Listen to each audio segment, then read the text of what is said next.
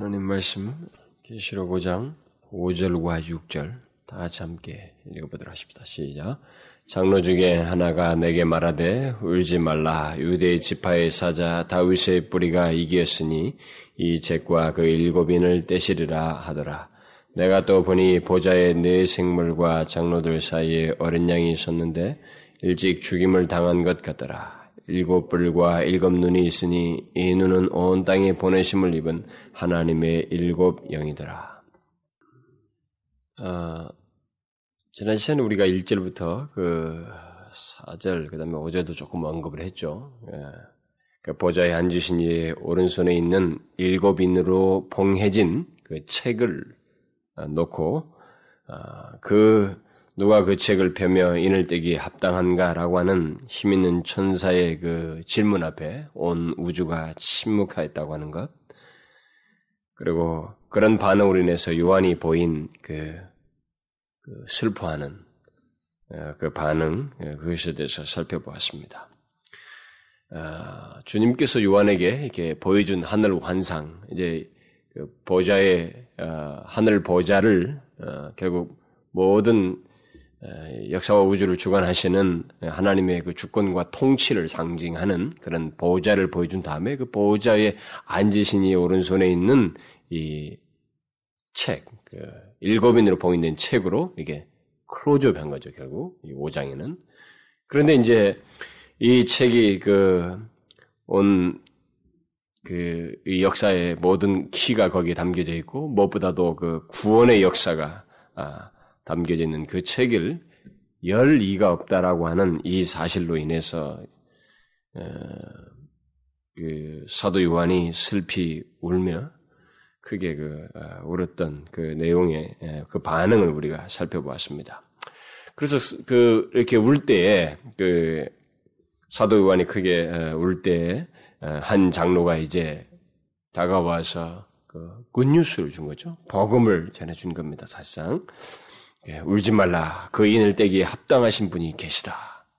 하늘 위에와 땅 위에와 땅 아래에 아무도 거기에 반응할 수가 없었던, 아무도 나선 자가 없었던 그 우주의 침묵이 있고 난 다음에 요한이 그 침묵으로 인해서 고통스러운 눈물을 흘린 거죠. 울은, 울고 있을 때에 한 장로가 말을 한 것이죠. 울지 말라. 그 인을 떼시기에 합당하신 분이 계시다. 라고 하는 것을 이렇게 아, 말을 해줬습니다. 그가 누구십니까? 합당하신 분이 장로는 그를 가리켜서 유대 지파의 사자 다윗의 뿌리라고 하는 이 말로서 그 예수 그리스도를 묘사해 주었습니다. 지난 시간에 잠시 이것에 대해서 언급을 했습니다만 오늘 다시 이 부분을 언급을 하려고 합니다. 사실 지난 시간의 말씀은 최소한 오늘 본문까지 이렇게 쭉 다 왔어야 돼요. 이 최소한 6절까지는 뭐 7절, 8절까지 하면 더 좋고 최소한 안 되면 6절까지 이렇게 한꺼번에 했어야 되는데 어, 너무 내용이 제가 어, 길어지니까 부득불 이렇게 잘랐습니다. 잘랐는데 아주 힘들어요. 이렇게 어디서 잘라야 되느냐 이 문제가 왜냐하면 메시지는 단순 설명만으로 되는 게 아니고 그 메시지가 우리에게 더 도전적이고 어떤 유용한 이 어떤 내용을 적용적인 내용이 같이 항상 맞물려야만 하기 때문에 꼭 자르려면은 최소한 그 6절까지 와야 되는데 제가 이게 너무 길어지기 때문에 앞부분을 잘랐는데 사실 오늘은 지난 시간에 이어서 어, 어, 계속 언급을 하려고 하는 것입니다.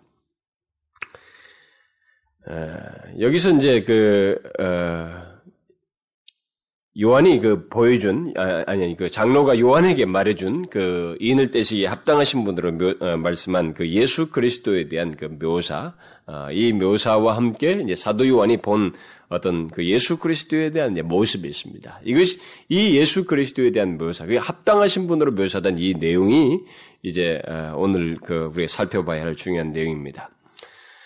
자, 먼저 여기서 그 장로가 인을 떼시기 합당하신 예수 그리스도를 가리켜서 유대아 지파의 유대 지파의 사자 다윗의 뿌리라고 이렇게 말을 하고 있는데 이, 이 말을 하고 난 다음에 예수 그리스도 그렇게 칭했죠. 네, 그런데 그 뒤이어서 이제 그 말을 듣고 어, 사도 요한이 보았을 때에 에, 그 보좌와 내생물과 장로 사이에 어린 양이 이제 계시는 것을 보았습니다. 어린 양이 서 있는 것을 보았죠. 결국 인을 떼시기에 합당한 분으로서 지금 이 천, 에, 그 장로회가 말한 그 예수 그리스도의 묘사와 이 사도 요한이 그 말을 듣고 본 예수 그리스도의 형상 이것이 결국은 이제 우리에게 인을 떼시기 합당하신 분을 설명해 주는 내용입니다.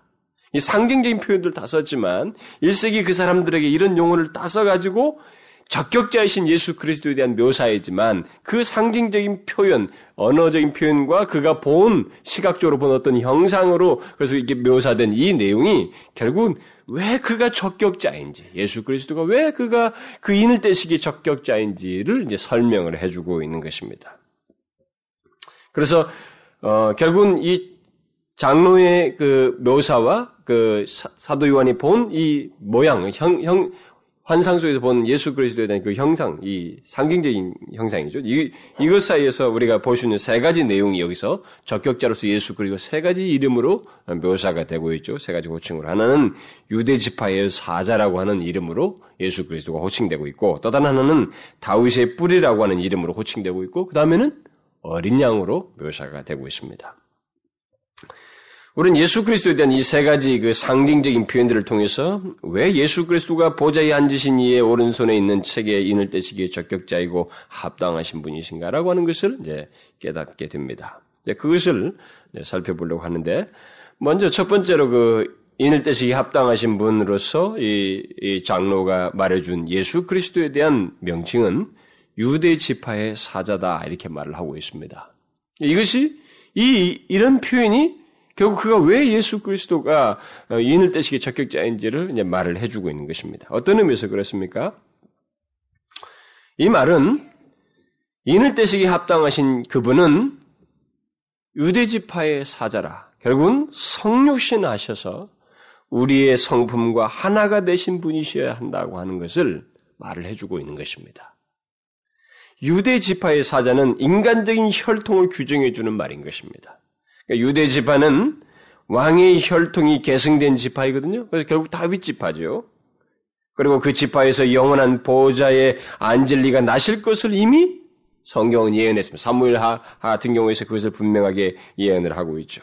그래서 이사야는 이사야도 이것에 대해서 유대 지파의 사자로서 예수 그리스도를 결국은 어, 예언을 한 그런 내용이 있잖아요. 이사야는 장차 나실 아이가 다윗의 보좌에 앉을 것과 그의 나라가 영원 무근히 설 것을 예언을 했는데 이제 그 예언이 이제 마침내 이 땅에 나셔서 어, 예수 그리스도가 오셔서 이제 그대로 성취되는 것을 이사야의 그 예언이 성취된 것을 이제 천사가 직접 마리아에게 다가와서 말을 하고 또 사가랴가 또 그걸 말한 데서도 나타납니다. 예수 그리스도 나시기 바로 전에 천사가 마리아에게 그 사실을 어, 상기시키잖아요.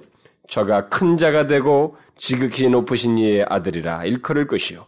주 하나님께서 그 조상 다윗의 위를 저에게 주시리니 영원히 야곱의 집에 왕노로 다실 것이며 그 나라가 무궁하리라. 일찍이 야곱은 그의 아들들에게 축복할 때에 유다를 두고 또 이렇게 어, 떻게 어, 유다를 두고 뭐라고 말을 했냐면은 사자 새끼다 이렇게 말을 했습니다. 우리가 여러분 그 창세기 옛날에 그 야곱 설교할 때도 좀 잠깐 읽어봤던 내용입니다만 창세기 49장에 내용이 나오잖아요. 이렇게 그 예수 그리스도를 유다의 그 유대의 사자로서 그 어, 예언하시고 실제로 그가 절대적인 의미에서 어, 그 절대적인 의미에서 어떤 사자로서 모든 것이 뛰어나신 참된 왕 왕계보죠. 그 유다의 계보가 왕의 지파죠. 그러니까 모든 것이 뛰어난 참된 왕으로서 사자와 같은 위엄과 권위를 가지신 분이시라고 하는 것을 이런 용어를 통해서 상징적으로 말을 해주는 것입니다. 그러니까 당시 1세기 사람들에게 사자 하면은 그것은 정복하는 것들, 무슨 위엄과 권위 이런 것들을 다 담고 있었기 때문에 이런 표현을 통해서 다 묘사가 되는 거예요. 특별히 유대 지파의 그러니까 왕의 계보에서의 그런 사자이기 때문에 그 예수 그리스도가 지금 바로 그 후손을 통해서 나타난 예수 그리스도 그리고 그분의 뭐 그 위상이 어떠한지 그분의 그분에게 있는 그 절대적 권위와 위험에 대해서 상징하고 있다는 것을 그들은 볼 수가 있었던 것이죠. 그래서 결국 유대 지파의 사자라는 말은 하나님의 아들이 인간으로서 오셔서 인류의 성품과 하나가 되실 뿐만 아니라 그는 다윗의 계보를 따라서 오시는 분, 곧 위엄과 권위를 가지시고 영원히 다스리실 분이시라고 하는 것. 왕 대신 분이시라고 하는 것을 말해주고 있는 것입니다. 자, 그 다음에 이제 또 다른 예수 그리스도에 대한 에, 상징적인 묘사로서 이렇게 말을 해주고 있는 것은 다윗의 뿌리라고 하는 것입니다. 왜 이분이 예수 그리스도가 왜 그 인을 떼시기의 적격자인가에 대해서 말을 해주는 또 다른 하나 표현이 다윗의 뿌리라고 하는 것인데 이 말은 예수 그리스도께서 육신으로는 다윗의 계보를 따라서 왔습니다. 그러니까 다윗의 계보니까 다윗의 그 후손으로 온 거죠. 다윗의 자손으로서. 계보를 따라서 왔으니까 결국 인생, 인간의 연령으로 따지면은 한참 뒤에 오신 것입니다. 예, 계보를 따라서 오셨지만은 여기서는 말하기를 다윗의 뿌리라고 말을 하고 있습니다. 이 말은 다윗보다 앞서 계시는 분이시라고 하는 것을 말을 해주고 있는 것입니다. 결국 예수 그리스도는 유대 지파의 사자로서 모든 것에 탁월하신 참된 왕이실 뿐만 아니라 다윗의 뿌리로서 다시 말하면 다윗보다 먼저 계신 하나님의 영원하신 아들이시라고 하는 것을 말을 해주고 있는 것입니다. 그러니까 창세전부터 존재하신 분이시라고 하는 것을 말을 해주고 있는 것입니다. 이게 지금 적격자예요. 왜 이분이 그 인을 떼시기 적격자인지를 잘 말해 주고 있는 것입니다. 여러분 다윗은 그 이 땅에 육신을 입고 오신 예수 그리스도보다 인류 역사 시간표로 말하자면 천년이 앞섰습니다. 그렇죠? 그러나 그는 다윗의 예수 그리스도를 다윗의 뿌리라고 이렇게 말을 하고 있는 것은 다윗보다 먼저 선지하셨다는 거죠. 실제로 이런 유사한 것과 관련해서 주님께서 지상에 계실 때 하신 말씀이 있었잖아요. 주님을 대적하던 유대인들이 예수님에게 네가 아직 50도가 못 되었는데 아브라함을 보았느냐? 이렇게 예수님께서 말을 아니 예수님께 물으니까 그때 주님께서 말씀하시잖아요. 아브라함이 나시기 전 나기 전부터 내가 있느니라. 어, 아브라함이 나기 전부터 자신이 있으셨다고 이렇게 말하고 그러니까 자신은 있느니라 이렇게 말함으로써 제가 이제 에, 수련회 가서 그런 얘기를 했죠. 그 여호와에 대해서 설교를 했잖아요. 여호와의 이름에 대해서 나는 뭐뭐이다라고 이제 하나님의 영원한 현재 시제 그걸 얘기했잖아요. 여기서도 그렇게 말씀하신다고. 아브라함이 나기 전부터 내가 있느니라. 그렇게 대답하시면서 자신이 태초부터 계시는 분이심을 말을 해주고 있었대요. 이에 대해서 주님은 더 분명한 말을 이제 나중에 이 계시록 후반부에서 말을 하시죠. 계시록 22장에 가면 예수 그리스도 나는 다윗의 뿌리요 다윗의 자손이다 이렇게 말씀하십니다. 다윗의 뿌리면서 동시에 자손이시다고 말씀을 하셔요. 그러니까 예수 그리스도는 분명히 다, 다윗의 자손으로서 육신을 입고 오셨습니다. 그러나 그분은 태초부터 계신 영원하신 하나님의 아들이시다고 하는 것을 동시에 말을 해주는 것입니다. 바로 이것이 그가 적격자라는 말이에요. 그는 인성을 취하시고 승리하신 분, 곧 위엄과 권세를 가지신 탁월하신 왕이실 뿐만 아니라 창세전부터 계신 영원하신 하나님의 아들이시다고 하는 것입니다. 바로 이것이 그가 인을 떼시기 적격자라는 말이에요. 그런데 더 중요한 자격을 시사하는 예수 그리스도에 대한 상징적인 묘사가 이제 그 다음에 언급되고 있습니다. 요한은 한 장로의 말을 듣고 합당하신 이가 계시다라고 하는 그 말을 듣고 그러면서 그분에 대한 유대 지파의 사자요 다윗의 뿌리라고 하는 말을 듣고 이렇게 보았을 때 보좌와 내생물과 장로들 사이에 서 있는 어린 양을 보았습니다. 이 어린 양은 한 장로가 인을 떼시기 합당하신 분으로서 묘사한 사자에 대한 이미지를 듣고 난 다음에 본 장면이에요. 그러니까 지금까지 그 보기 이전까지 이 요한은 합당하신 분이 계신데 그분이 어떻다라고 말을 들은 것이 있습니다. 근데 그 들은 것하고 이제 보는 것 사이에 약간 차이가 있는 겁니다. 형상 사이에서. 유대 지파의 사자라고 그랬어요. 다윗의 뿌리이시며. 그런데 자기가 그렇게 소개를 받고 보았을 때 보좌와 내생물과 장들 사이에 서 있는 형상은 어린 양이었어요. 이것은 좀 이상한 연관입니다. 그렇죠?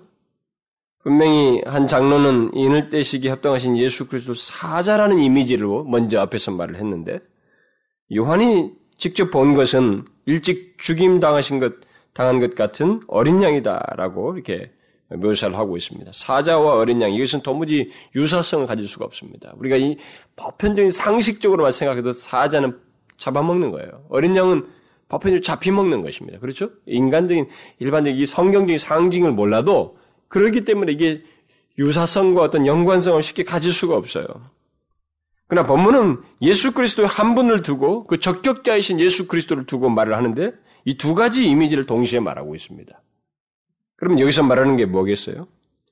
중요한 것은 1세기 성도들이 이 상징적인 표현을 안다는 것입니다. 알았다는 것이죠. 뭐예요, 이게? 무엇을 말하는 것입니까? 앞에서 사자가 그러는데 왜 예수 그리스도가 자기가 적격자로서 보인 예수 그리스도가 어린 양으로 뒤에 등장하고 있습니까? 이게 바로 복음의 핵심적인 역설이에요. 이 복음의 역설입니다. 영원하신 하나님의 아들, 곧 사자와 같이 위엄과 권위를 가지신 예수 그리스도께서 어린 양으로 묘사되고 있다고 하는 이 사실. 이것이 바로 성경이 말한 대역설입니다. 성경 속에 감추어져 있는 성경에 있는 역설의 핵심이에요. 그러니까 이 성경이 말하는 핵심적인 이 역설을 알지 못하면 결국은 예수를 모르는 것입니다. 그리스도인이 아닌 것이죠. 무슨 말인지 알겠어요? 이게 복음의 핵심입니다. 그런데 복음에는 바로 이 역설을 담고 있어요. 당시 로마 사람들은 뭐 오늘날 세상 사람도 다 마찬가지예요. 전혀 이해할 수 없는 이미지입니다. 이런 이미지를 이런 이미지를 가지고 무엇을 이렇게 풀이해서 의미를 전달한다고 할 때 그 의미가 도대체 무엇인지 이해를 못하죠.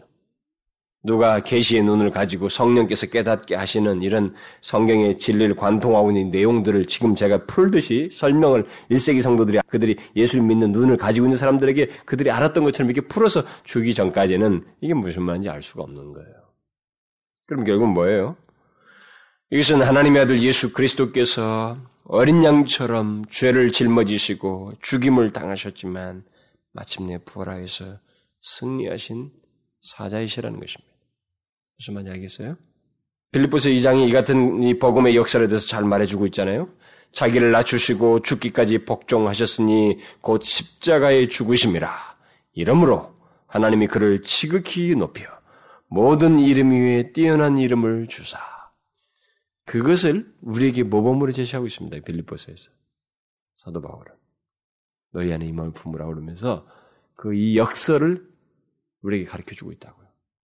기독교의 복음은 성경 메시지의 핵심은 이 역설을 담고 있습니다. 그리고 예수를 믿는 사람들은 모두 이 역설을 알고 이 역설을 동시에 소유해야 돼요. 그렇지 않고는 그리스도인일 수가 없습니다. 예수를 따를 수가 없어요.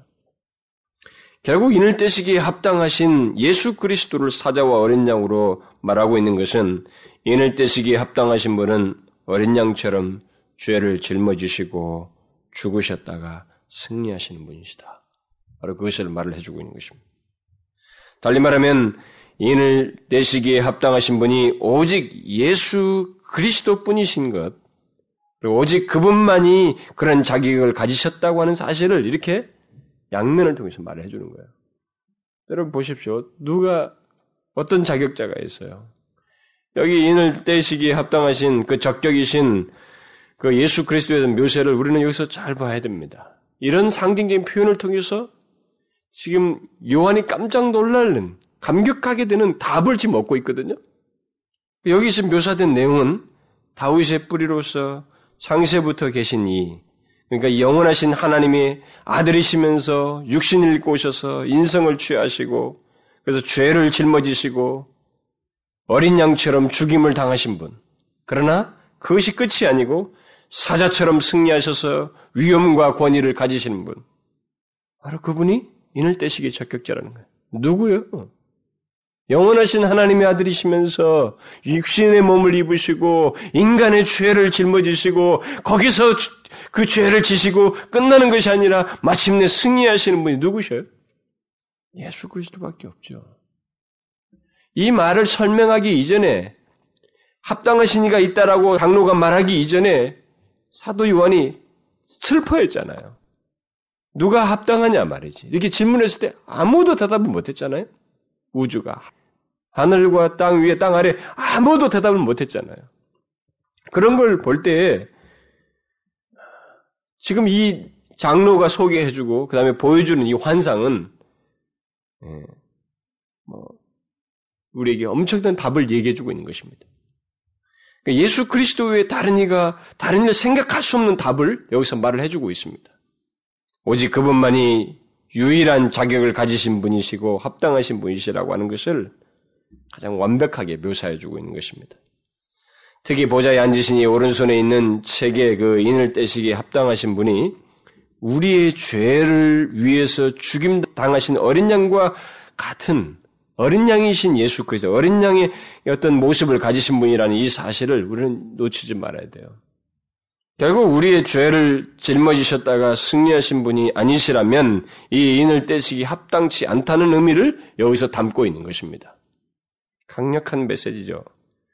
그러니까 이 인을 떼시기에 합당하신 분은 영원하신 하나님이실 뿐만 아니라 인간으로서 죄를 짊어지신 분이셔야만 한다는 겁니다. 죄를 대속하신 분이셔야만 한다는 거죠. 죽으시는 어린 양과 같은 분이셔야 된다. 그런 가운데서 사자로서 위엄과 권위를 가지신 분이셔야 된다고 하는 것을 말해준 것입니다. 그것이 적격자예요. 그가 적격자이고 합당하신 분이라는 것을 말을 해주고 있는 것입니다. 그런데 놀라운 사실은 여기서 이제 가장 중요한 사실은 바로 그런 분이 계시다는 거예요. 음? 바로 그런 분이 계시다는 것. 누구예요? 예수 그리스도이십니다. 우리 모두에게 익숙한 그 예수 그리스도, 이 땅에 오셔서 우리와 똑같은 몸을 입고 사셨던 바로 그 예수 그리스도가 적격자라고 하는 것을 말을 해주고 있습니다. 저는 이 내용이 어, 그 제가 단순 설명을 하지 않기를 이렇게 설교를 준비하면서 이렇게 생각을 자꾸 제 자신에게 했어요. 이 사도 요한이 이 환상 중에서 발견한 예수 그리스도가 소개됐을 때 가졌던 감동과 그 예수 그리스도의 절대적 의미를 아, 나도 어, 이게 혹시 소홀하지 않아야 되는데라고 하는 이런 생각을 가진 것입니다. 우리는 여기서 그것을 좀 생각을 해야 됩니다. 여기서 지금 이 적격자를 우리에게 말을 해주고 있는 것은 예수 그리스도를 믿는 자의 구원이 얼마나 견고하고 유일하며 확실한 길인지를 1세기 성도들에게 밝혀주는 거예요. 그러니까 우리 그리스도인들은 가장 확실하고 유일한 길을 가고 있다고 하는 것을 보여주는 것입니다. 그래서 그런, 그런 면에서 우리 그리스도인들에게 용기를 주는 거예요. 1세기 성도들에게 용기를 주려고 했던 것입니다. 그러니까 우리는 예수 그리스도가 유일 적격자라고 하는 것, 그리고 우리가 그를 믿는다는 것에 대해서 내가 지금 예수 그리스도를 믿는 것에서 특별하게 이것이 얼마나 독특한 가치가 있는지에 대해서 어, 자꾸 상대적으로 생각을 하지만 지금 이 계시의 말씀부터 요한에게 발견해 보여주는 이 인을 떼시기 적격자가 아무도 없는 가운데서 완벽한 분으로서 예수 그리스도가 소개되고 있는 이 장면은 그 예수 그리스도와 관련된다고 하는 것이 그 예수 그리스도를 믿는다고 하는 것이 어떤 의미인지 그것을 말해주는 거예요. 그것은 뭐 모르겠어요. 여러분과 저에게서는 어떤 의미로 다가오는지 모르겠습니다. 오늘날 우리 시대 사람들에게 막 흔해 빠진 개념으로 다가올지 모르지만 본문은 그렇게 말하고 있지 않습니다. 이것은 최고의 길을 가고 있다는 것입니다. 너희들이 너희들이 고난을 당하고 핍박을 받고 뭐 어떤 어려움을 예수 믿는 것 때문에 당할지 모르지만 너희들이 가는 길이 옳으며 너희들은 최고의 길을 간다는 거예요. 유일한 길을 가고 있다고 하는 것을 말을 해주고 있는 것입니다. 우리는 이 부분을 놓치지 말아야 됩니다. 우리가 다음 시간에 보겠습니다만은 인을 떼시기에 합당하신 예수 그리스도를 인하여서 그래서 그가 그 책을 취하신다고 하는 이 사실로 인해서 하늘 하늘의 존재들과 모든 피조물들이 그 어린 양 대신 예수 그리스도께 경배하고 찬양하는 극적인 내용들이 나옵니다. 이것은 전 우주가 그를 향하는 그를 경배하는 장면입니다. 그것을 미리 보여주는 거예요. 이 사실이 그만큼 찬양받기에 합당한 내용이라고 하는 것을 말을 해주고 있는 것입니다. 이런 이 같은 내용들을 미리 생각을 해보게 될 때 또 앞에서 요한이 아무도 그 책에 인을 뗄 자가 없는 것을 보고 크게 울었던 것을 기억할 때 영원하신 하나님이시면서 동시에 육신을 입고 우리의 죄를 짊어진 채 죽임당하신 그 예수 그리스도 그 적격자를 우리가 본다고 하는 것, 그를 안다고 하는 것은 하늘과 땅의 모든 존재와 역사 속에서 우리가 이 모든 하늘의 존재들까지도 놀라워할 최고의 길을 우리가 가는 것이고 최고의 분을 안다는 것입니다. 가장 귀한 일을 우리가 하고 있다는 것입니다. 예수를 믿는 것이 바로 그것이라는 것을 말을 해주고 있는 것입니다. 그래서 제가 다음 시간에 이제 좀 상세히 언급을 하겠습니다만, 뭐 우리는 어떻게 해서 이 환상 속에서 보여주는 예수 그리스도께서 그 인을 떼시기 합당하신 분으로 책을 취하신 것이 뭐 그리 놀라운가. 근데 없는 유일한 일이 역사와 전체 이 존재들 가운데서 유일한 딱 하나의 일을 예수 그리스도가 하시는 거예요. 그렇기 때문에 그것이 없이는 모든 것이 끝장날 수 있는 그 상황에 끝장날 수 있는 그 문제에 적격자로서 예수 그리스도가 하시는 거예요. 그것 때문에 하늘의 존재들이 다 바라보고 있는 장면이거든요. 여기 보면 나중에 딱 노래하고 새 노래를 나오지만 이 새 노래가 왜 그들에서 터져 나오냐면 다 지켜보고 있는 가운데서 일어나는 일이에요. 그러니까 하늘의 존재들부터 먼저 경배와 찬양하고 모든 피조물들이 온 하나님의 백성들 그리고 피조물들 다 하나님께 경배하는 장면이 나오는 것이 어린 양에게 장, 경배하는 장면이 나오는 겁니다. 그만큼 놀라운 얘기예요, 이게. 그래서 예수 그리스도를 믿는다고 하는 것, 1세기 당시의 사람이든 우리든 간에 예수 그리스도를 믿는다는 것이 얼마나 엄청난 것인지에 대해서 우리는 알아야 된다는 것입니다.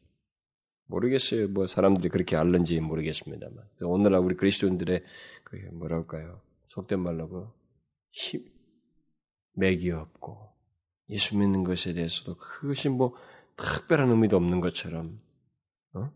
이렇게 움직이고 말이죠. 주를 향하는 그런 모습들이 있잖아요. 그것은 이 계시록에서 보여준 이 환상을 그들은 상기할 필요가 있어요. 뭘 모르는 것입니다. 여기서 지금 우리가 모르겠어요. 어떤 사람들은 결국 그 말이 그 말 아닙니까? 여기 뭐 예수 그리스도 외에는 다른 분이 없다는 것 아닙니까? 그리고 어, 예수 그리스도가 어, 그냥 유일한 길이니까 그를 믿으면 된다는 거 그런 거 아닙니까? 우리는 뭐 그런 얘기 수십 번 들었고 잘 알고 있습니다. 이렇게 말할지 모르겠지만은 우리는 오늘 본문에서 이 사실이 얼마나 중요한지를 이렇게 환상을 통해서 보여주는 거예요. 그로 인해서 온 우주가 일으키는 그 반응이 무엇인지. 아, 여러분 집에 가서 뒤에 있는 찬송들 한번 다 읽어보세요. 예외 없이 모든 존재가 그에게 반응합니다. 예외 없이. 엄청난 내용이에요. 그래서 우리는 여기서 지금 보여주는 이 환상대로 그 인을 떼실 분이 계시다고 하는 것. 그래서 마침내 그 예수 그리스도께서 책을 취하신다고 하는 이 사실이 얼마나 경이롭고 놀랍고 또 세세토록 경비할 만한 일인지를 우리 이제 뒤에서 보겠습니다만 알아야 됩니다. 그런데 여기서 더욱 중요한 것은 우리가 지금 그 적격자를 알고 있다는 거예요. 결국 이 환상을 보여주는 것은 그것을 이 독자들에게 말하기 위함이거든요. 바로 그 적격자 예수 그리스도를 그리스도인들은 알고 있다는 것입니다. 그분을 구세주와 주로 믿고 있다고 하는 사실이에요. 너희들은 이 사실을 알라는 것입니다. 음, 아시겠어요? 이것이 얼마나 놀라운 일인지를 알라는 것입니다. 이 환상은 요한에게 보여주시고 1세기 성도들에게 말해줌으로써 인을 떼시기에 합당하신 예수 그리스도를 믿는 것이 얼마나 놀라운 사실이요, 복이요, 영원한 가치가 있는 길이며 유일한 길인가를 그들에게 말해주면서 용기를 주고 있는 것입니다. 세세토록 그를 찬양하게 될 내용이라는 것입니다. 실제로 그렇게 됩니다. 그리스도인들은 다. 그 미리 보여주는 환상이니까 뒤에 그 찬송이 실제로 그렇게 된다고. 그래서 우리가 믿고 있는 예수 그리스도 그는 보좌에 앉으시니 오른손에 있는 봉인된 책을 취하실 수 있는 유일한 분으로서 바로 그를 믿는 것이 우리가 모든 것을 얻는 것과 같은 결과를 얻게 된다고 하는 사실을 잊지 말아야 합니다. 결국 그가 책을 취하신 것처럼 결국 역사를 손에 주셨다는 것을 다른 면에서 의미하거든요. 그러니까 이 세상에서 로마가 뭐 어떻게 끝장내네, 로마가 우리를 지배하고 뭐 그, 그 밑에 들어가지 않으면 죽네 사네 이렇게 하는 것이 의미가 없다는 걸 보여주는 거예요. 로마가 역사를 있는 게 아니라는 것입니다. 역사를 손에 주신 분은 예수 그리스도라는 거예요. 그걸 보여주는 거예요. 바로 너희들은 그 역사를 주신 예수 그리스도 그 적격자를 믿고 있다라고 하는 것을 말해주고 있는 것입니다. 그 사실을 알고 우리는 이 세상을 살아가는 것입니다. 그런데 본문은 인을 떼시기 합당하신 예수 그리스도의 그와 같은 자격만 말하고 있지는 않습니다. 그가 어떤 모습을 가지고 계시는지, 어떤 모습으로 계시는지를 어, 계속해서 말을 했는데, 음, 이것을 통해서도 계속 우리에게 위로를 해주고 있습니다. 그리스도인들에게. 요한은 죽임을 당한 것 같은 어린 양이 일곱 뿔과 일곱 눈을 가지고 있다고 이렇게 말을 하고 있습니다. 그런 그 장면을 본 거죠. 여기서 뿔은 힘을 상징할 뿐만 아니라 왕의 위엄을 상징합니다.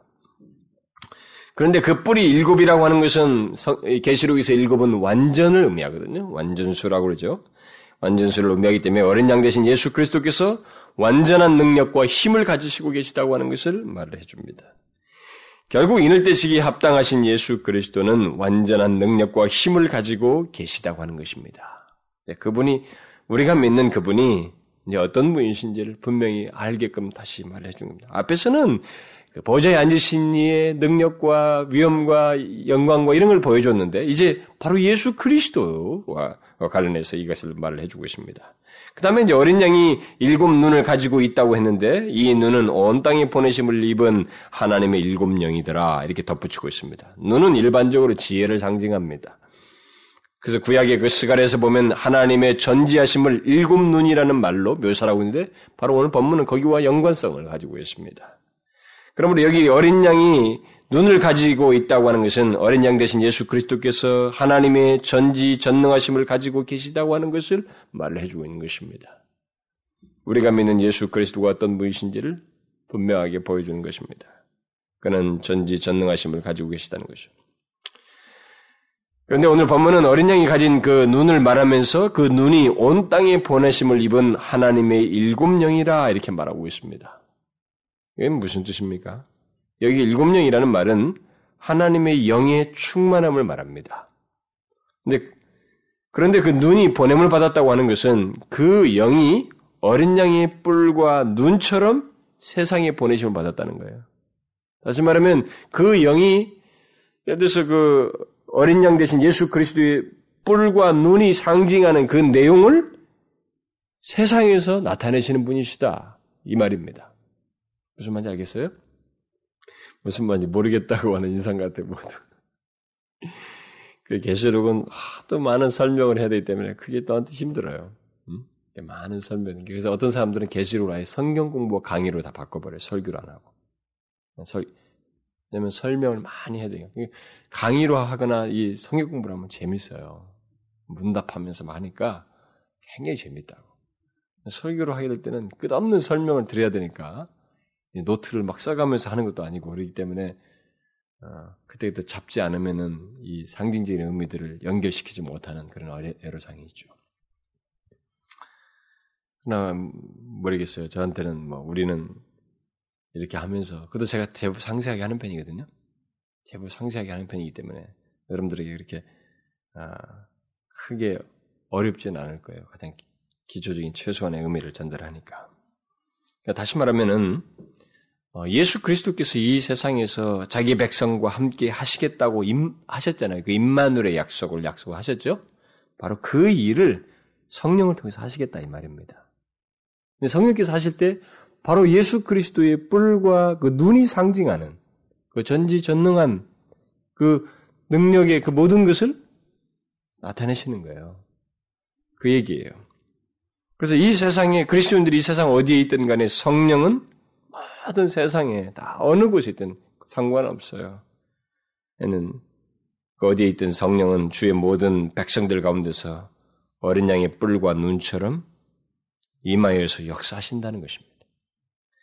이미 일곱 교회에 대한 말씀에서도 주님이 그런 얘기를 하셨잖아요. 자신이 분명히 각 교회들에게 말을 하고 있는데 뒤에 가서 끝부분에 가서는 성령이 교회들에게 하시는 말씀을 들어라 이렇게 말을 하고 있잖아요. 그러니까 자신의 말씀을 실제적으로 이렇게 역사하시는데 개입하시는 분이 성령이에요. 그것을 얘기하는 겁니다. 그래서 분명히 예수 그리스도께서 눈을 가지신 것으로 상징을 했는데 그 눈이 보냄을 받았다 말하면서 일곱 영으로 일곱 영이 그 눈은 일곱 영이라고 말하면서 보냄을 받았다라고 하는 이런 표현을 쓰고 있는 것입니다. 그래서 임마누엘의 역사라고 하잖아요. 그러니까 주님이 우리와 함께 하시는 역사는 성령을 통해서 있게 되는 것입니다. 그 1세기 성도들에게 이 사실을 말을 하고 있는 거예요. 너희들이 지금 어느 곳에 있든 너희들은 홀로 버려져 있지 않다는 것입니다. 우리도 마찬가지예요. 예수 그리스도께서 승천하심으로 보이지 않는다고 해서 우리와 무관하게 계시는 것은 아니라는 것입니다. 그는 이제 승귀하신 예수 주님으로서 다른 방식으로 우리와 함께 계시다는 거죠. 성령을 통해서. 우리는 여기서 우리를 구원하신 분이 어떤 분이신지를 다시 한번 분명히 보게 되는 것입니다.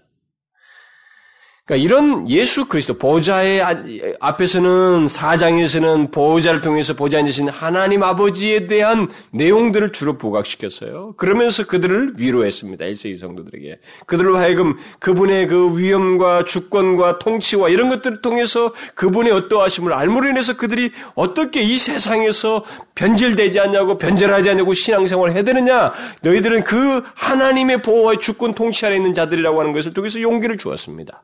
그런데 5장이 와서 다시 우리들에게 환상을 클로즈업 해가지고 보여줄 때 우리에게 다시 보여주는 뭐냐면 너희들이 이 세상에서 보았던 이 세상 육신을 입고 오셨던 바로 그분 그분이 그 인일대식의 적격자인 그분이 어떤 분이신지를 보이시면서 깨닫게 하심으로써 우리에게 다시 용기를 주고 있어요. 제가 다시 말합니다만 이런 사실들이 성경이 계속 반복하고 있는 겁니다. 여러분들이 구약이든 신약이든 어디를 보든 간에 우리들에게 결국은 하나님께서 정말 우리를 위로하시기 위해서 우리를 쓰러지고 힘들어하고 낙심하고 병들어 있는 우리들을 위로하기 위해서 주님께서 궁극적으로 우리 하시는 일은 무엇이냐면 병 자체를 낫게 하고 무엇을 낫게 하는 이 문제가 아니에요. 그냥 주를 바라보게 하는 거예요. 무슨 말인지 알겠어요? 하나님이 어떠하신 어떠하신 분이신지를 보게 하는 것입니다. 그걸 알게 하는 거예요. 이게 키라고 하는 것입니다. 이게 답이에요. 그래서 사실 목사라고 하는 사람, 이 성경을 가르치는 목사요, 선지자요, 사도요, 교사라고 하는 사람들이 결국 무엇을 해야만 하느냐면 그들은 성도들을 하나님을 바라보게 하는 거예요. 하나님을 바라보도록 인도하고 가르치고 선도하는 것입니다. 그것이 답이에요. 그걸 하지 않냐고 내가 다 답을 주고 이렇게 하고 무슨 그것은 바람직한 일이 아닙니다. 예를 들어서 카톨릭처럼 자기들이 다 고해성사 받고 자기들이 다 해주고 이런 것도 아니에요. 또 오늘날 개신교 어떤 사람들은 성도들의 그야말로 뒤치다거를 다는 거죠. 시종처럼. 그걸 섬김이라고 생각합니다. 진정한 섬김은 1세기 성도들도 그렇게 할 수 있었어요. 여러분 1세기 집사들 임명할 때 어떻게 했습니까? 그들이 분주했잖아요. 그 사단이 써먹은 방법이었습니다. 핍박으로도 안 넘어지니까 분주함으로 그들을 뒤흔들려고 했던 것입니다. 일이 너무 많으니까 정작 가장 중요한 일을 못한 거죠. 기도와 말씀 전하는 걸 못했던 것입니다. 그들이 지혜롭게 성령 이끌리심 받아서 놓은 것입니다. 그걸 한 거예요. 그 일을. 그게 중요하다는 것입니다. 주치다거리도 중요한데 앞에서 말씀을 전하고 하는 이 사람의 가장 중요한 일은 그들로 하여금 주를 바라보게 하는 거예요. 우리가 믿는 하나님이 어떤 분이신지 보게 하는 것입니다. 지금 힘들어하는 이 세대 속에 살면서 어떻게 할지는 모르고 갈팡질팡하고 마음에 갈등하는 그 일세기 성도들, 핍박으로 지쳐있는 그들에게 주님은 어떤 현실적인 답을 주기 이전에 바로 이 일을 하고 있는 거예요. 하나님이 어떠하시면 보라는 것입니다. 이게 답이에요. 그래서 여러분이나 저나 사실 가르치는 사람은 또 그 일을 해야 되지만 여러분 스스로도 그 사실을 알아야 됩니다. 내가 가장 영적으로 힘들 때, 고통하고 있을 때, 거기서 어디서 답을 얻어야 되느냐?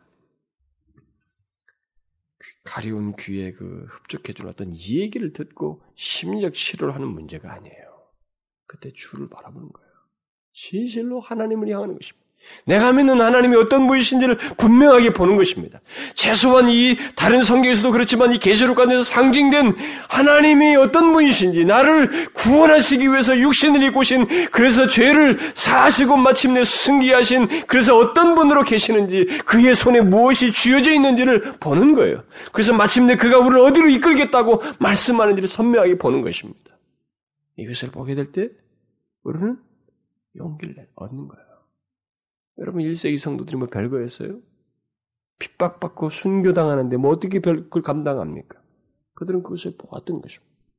주를 바라본 거예요. 여러분과 저는 지금 바로 이와 같은 예수 그리스도를 믿고 있습니다. 아무도 할 수 없는 일이에요. 아무도 구원해 줄 수 없어요. 적격자가 있어야 돼요. 근데 바로 예수 그리스도가 적격자이셔요. 우리가 믿는 그분이 적격자이십니다. 그런데 그가 바로 보좌에 앉으신 이의 오른손에 있는 책을 취하십니다. 뭐예요? 역사가 그의 손에 쥐어진 것입니다. 그래서 우리가 두려워할 이유가 없는 거예요. 하나님 아버지의 주권과 통치 아래에 우리가 있으며 이 역사의 모든 것의 키를 가지신 그분을 그분의 간섭, 다시 말 그의 뿔과 눈이 상징하는 것처럼 그분의 보호하심 아래 있는 것입니다. 임마누엘 안에 있는 거예요. 그가 우리와 함께 계시는 것입니다. 성령을 통해서 절대 홀로 있지 않다는 것입니다. 내가 옛날에 육신을 입고 가시적인 그 모습을 가지고 너희와 함께 있었던 것 같은 똑같은 일을 성령을 통해서 하시겠다는 거예요. 온 세상에 보냄을 받은 온 세상 가운데서 역사하시는 성령을 통하여서 그 일을 하신다는 것입니다. 그래서 나중에 사도가 바울이 사도가 곤도에서 말하기를 성령이 우리 안에 거하신다 그러잖아요. 그리스도인 가운데 거하시는 성령께서 우리를 도우시는 것입니다. 임마누엘의 하나님으로 계시는 것입니다. 여러분들이 여러분이나 제가 이 세상에 살면서 가장 힘들 때 어떤 해결책을 찾습니까? 음? 갈등하고 있을 때 어떤 해결책을 찾아요? 여러분 한번 보세요. 우리 습관을 한번 체크해 봐야 됩니다. 예수 님는 사람들의 익숙한 습관이 있습니다. 근데 비성경적이고 성경대로 하지 않는 습관들이 몸에 많이 배어 있습니다. 한번 보세요.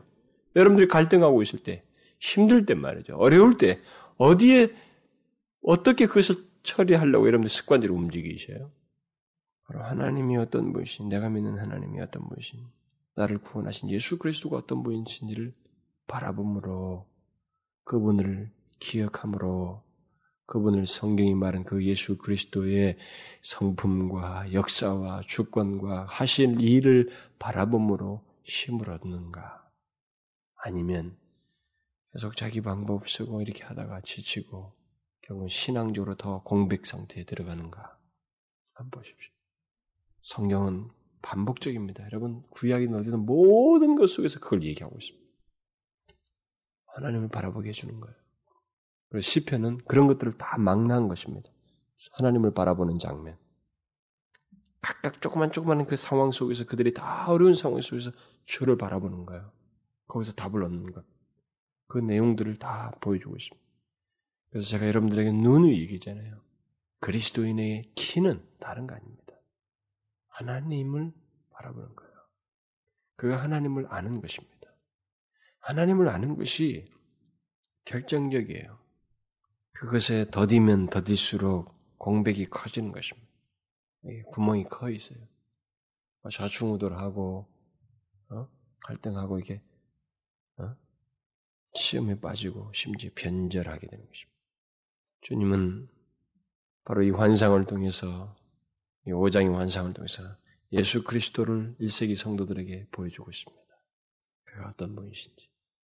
나중에 그에게 찬양하는 일이 있게 됩니다만 뒷부분에 그러나 이 적격자를 알라는 것입니다. 이 적격자 영원하신 하나님의 아들 육신을 입고 죄를 지신 그분 승리하신 사자와 같은 그분을 알라는 것입니다. 그분이 우리가 믿는 예수 그리스도예요. 이런 면에서 볼 때 예수 믿는 것이 1세기 성도들이 비록 육신적으로 환경적으로 힘들었을지 모르지만 가만히 그분을 바라보았을 때 이 환상을 그들이 제대로 이해했다면 이해한다면 결국 뭐예요? 예수 믿는 것이 오히려 행복이라는 것입니다. 특권이라는 거예요. 뒤에서 나올 감격의 노래라는 것입니다. 새 노래로 부르고 싶은 영원 무궁토록 찬양하고 싶은 내용이라는 것입니다. 여러분들은 뒤에서 나온 뒤에 나오는 찬양의 감격을 잘 모를 거예요. 이 사도 요한이 이 적격자 예수 그리스도를 소개받은 것의 감격과 이 결정을 아, 잘 모를 겁니다만. 그러나 이 환상의 뒷부분에서 보여주는 장면은 결국 우리가 그렇게 할 것입니다. 지금도 당연히 그래야 되지만 그 충만함이 드러나지 않아요. 우리가 아직까지. 그러나 장차 하늘의 존재들과 함께 이 사실로 인하여서 우리가 그를 세세토록 찬양하게 된다는 것입니다. 엄청난 일이라는 것입니다. 그 적격자 되신 예수 그리스도를 하는 것이 얼마나 복인지를 잊지 마십시오. 기도합시다. 오 하나님, 그 인을 떼시기에 합당하신 주님이 계시다고 하는 것이 얼마나 우리에게 큰 복인지요. 그리고 그분을 우리가 안다고 하는 것이 그분을 믿는다는 것이 우리에게 얼마나 큰 축복인지요. 오 하나님, 우리가 이 세대를 살지만 우리는 땅만 보고 살기에 주변 환경만 보고 살기에 우리는 내 기분과 감정에 이끌려서 기복 있는 그런 모습들을 취할 때가 많습니다만 갈등하며 어려워할 때가 많이 있습니다만 우리에게 보여주시는 예수 그리스도. 그 보좌에 앉으신 이의 오른손에 있는 책을 취하시기에 합당하신 예수 그리스도가 계시다고 하는 사실 바로 그분이 우리를 위해 계시는 분이시라고 하는 이 사실을 인하여서 우리가 이 세대 속에서 두려워하지 아니하며 오히려 힘을 잃지 아니하고 기뻐하고 감사하며 감격과 특권을 소유한 자로서의 그런 삶을 사는 저희들이 되기를 원합니다. 어, 아버지요. 이 세대 속에서 주를 믿는 것이 오히려 기쁨이요 즐거움이 되어서 끝날까지 세상 끝날까지 우리와 함께 계시겠다고 하는 주님의 그 임마누엘의 약속을 성령을 통해서 하시는 것을 믿고 끝까지 주의 뒤를 쫓는 저희들 되게 하여 주옵소서. 어, 하나님, 예수 그리스도를 알게 해 주셔서 감사합니다. 그를 우리가 주로 믿게 해 주셔서 감사합니다. 영원토록 그가 우리의 주가 되심이 얼마나 큰 복인지요. 하나님 감사합니다. 예수 그리스도의 이름으로 기도하옵나이다. 아멘.